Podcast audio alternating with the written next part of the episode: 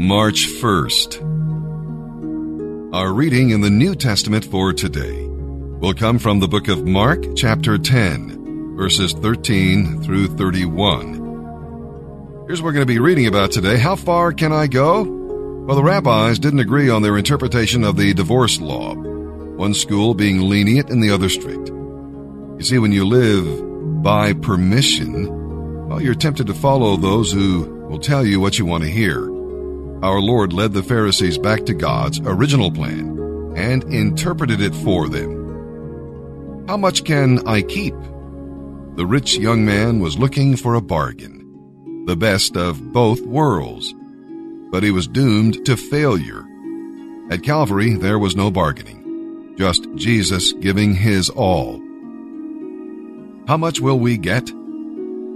Jesus promises to reward all who faithfully follow him but he warns against having rewards as your only motive for service. If you are his disciple, expect a cross, a cup, and a baptism, for the servant is not greater than his Lord. The really important question is, how much can we give? And now, let's begin our reading today here in the New Testament. March 1st. Mark chapter 10, verses 13 through 31. One day, some parents brought their children to Jesus so he could touch them and bless them. But the disciples told them not to bother him. But when Jesus saw what was happening, he was very displeased with his disciples. He said to them, Let the children come to me. Don't stop them. For the kingdom of God belongs to such as these. I assure you, anyone who doesn't have their kind of faith will never get into the kingdom of God. Then he took the children into his arms and placed his hands on their heads and blessed them. As he was starting out on a trip, a man came running up to Jesus, knelt down, and asked, Good teacher, what should I do to get eternal life? Why do you call me good? Jesus asked. Only God is truly good. But as far as your question, you know the commandments. Do not murder. Do not commit adultery. Do not steal. Do not testify falsely. Do not cheat. Honor your father and mother. Teacher, the man replied, I've obeyed all these commandments since I was a child. Jesus felt genuine love for this man as he looked at him. You lack only one thing, he told him. Go and sell all you have, and give the money to the poor, and you will have treasure in heaven. Then come, follow me. At this the man's face fell, and he went sadly away because he had many possessions. Jesus looked around and said to his disciples, How hard it is for rich people to get into the kingdom of God. This amazed them. But Jesus said again, Dear children, it is very hard to get into the kingdom of God. It is easier for a camel to go through the eye of a needle than for a rich person to enter the kingdom of God. The disciples were astounded. Then who in the world can be saved? They asked. Jesus looked at them intently and said, Humanly speaking, it is impossible but not with God. Everything is possible with God. Then Peter began to mention all that he and the other disciples had left behind. We've given up everything to follow you, he said. And Jesus replied, I assure you that everyone who has given up house, or brothers or sisters, or mother or father, or children or property, for my sake and for the good news, will receive now in return a hundred times over houses, brothers, sisters, mothers, children, and property with persecutions.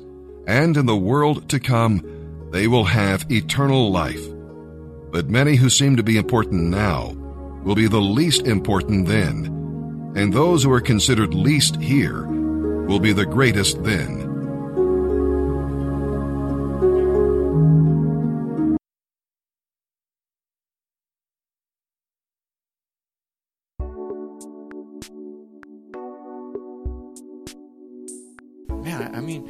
Life just fly by?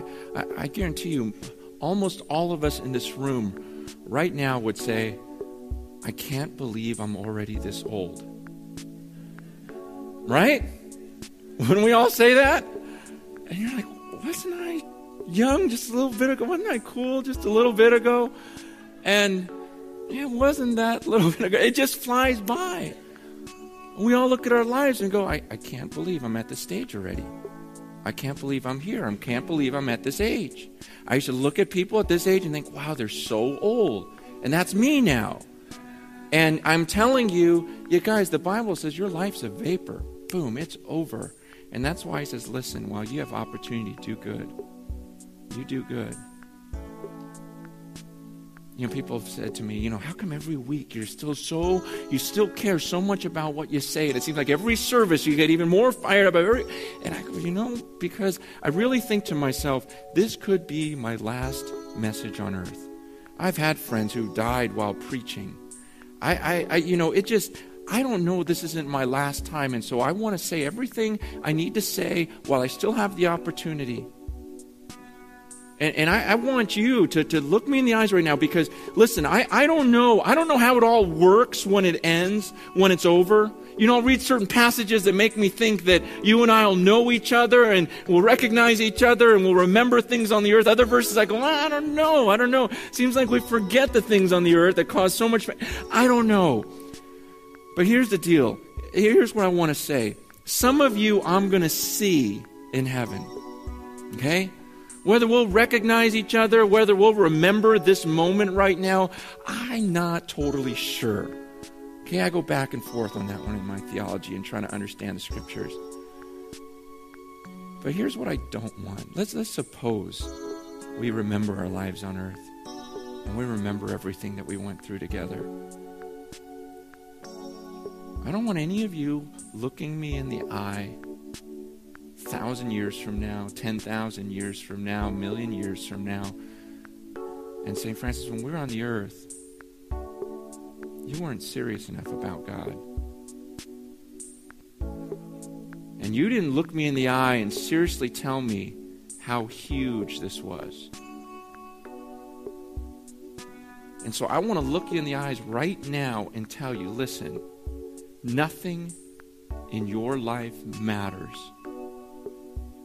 accept what you do for God. That's it. That's it. Every ounce of energy you spend on something else is a waste.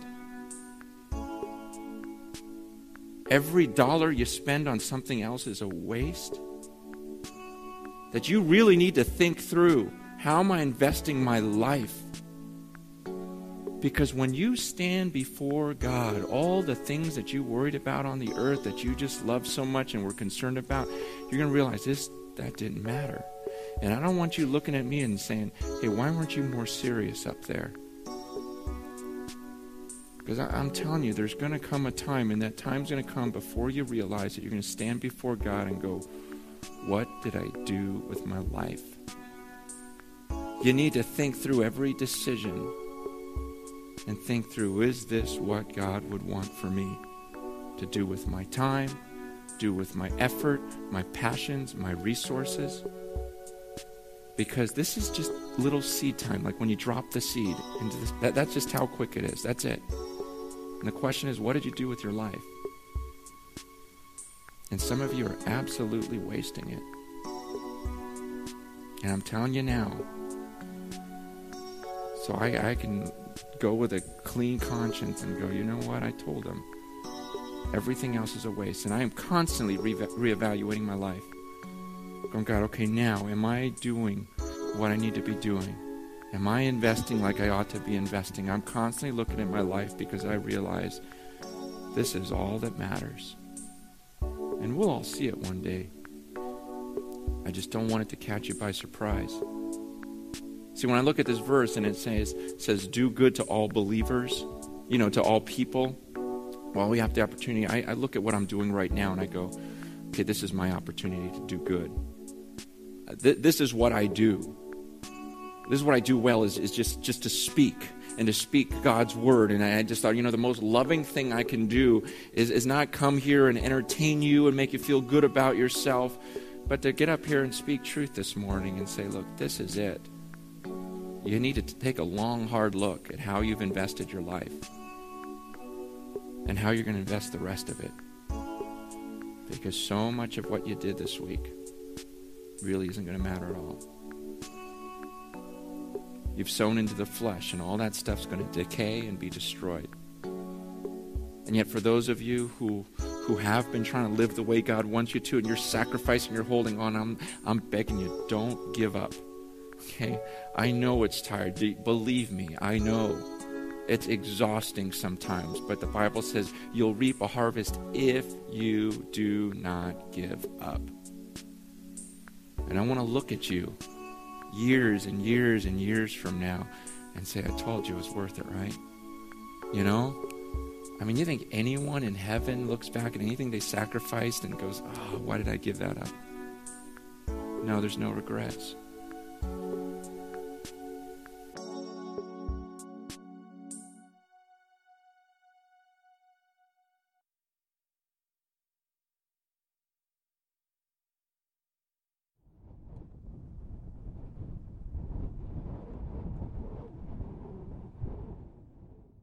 Psalm 44, verses 9 through 26. But now you have tossed us aside in dishonor. You no longer lead our armies to battle. You make us retreat from our enemies and allow them to plunder our land. You have treated us like sheep waiting to be slaughtered. You have scattered us among the nations. You sold us, your precious people, for a pittance you valued us at nothing at all. You have caused all our neighbors to mock us. We are an object of scorn and derision to the nations around us. You have made us the butt of their jokes. We are scorned by the whole world. We can't escape the constant humiliation. Shame is written across our faces. All we hear are the taunts of our mockers. All we see are our vengeful enemies. All this has happened despite our loyalty to you. We have not violated your covenant. Our hearts have not deserted you. We have not strayed from your path. Yet you have crushed us in the desert. You have covered us with darkness and death. If we had turned away from worshiping our God, or spread our hands in prayer to foreign gods, God would surely have known it for he knows the secrets of every heart. For your sake, we are killed every day. We're being slaughtered like sheep. Wake up, O Lord. Why do you sleep? Get up. Do not reject us forever. Why do you look the other way? Why do you ignore our suffering and oppression? We collapse in the dust, lying face down in the dirt. Rise up. Come and help us. Save us because of your unfailing love. Proverbs chapter 10, verses 20 and 21. The words of the godly are like sterling silver. The heart of a fool is worthless. The godly give good advice, but fools are destroyed by their lack of common sense.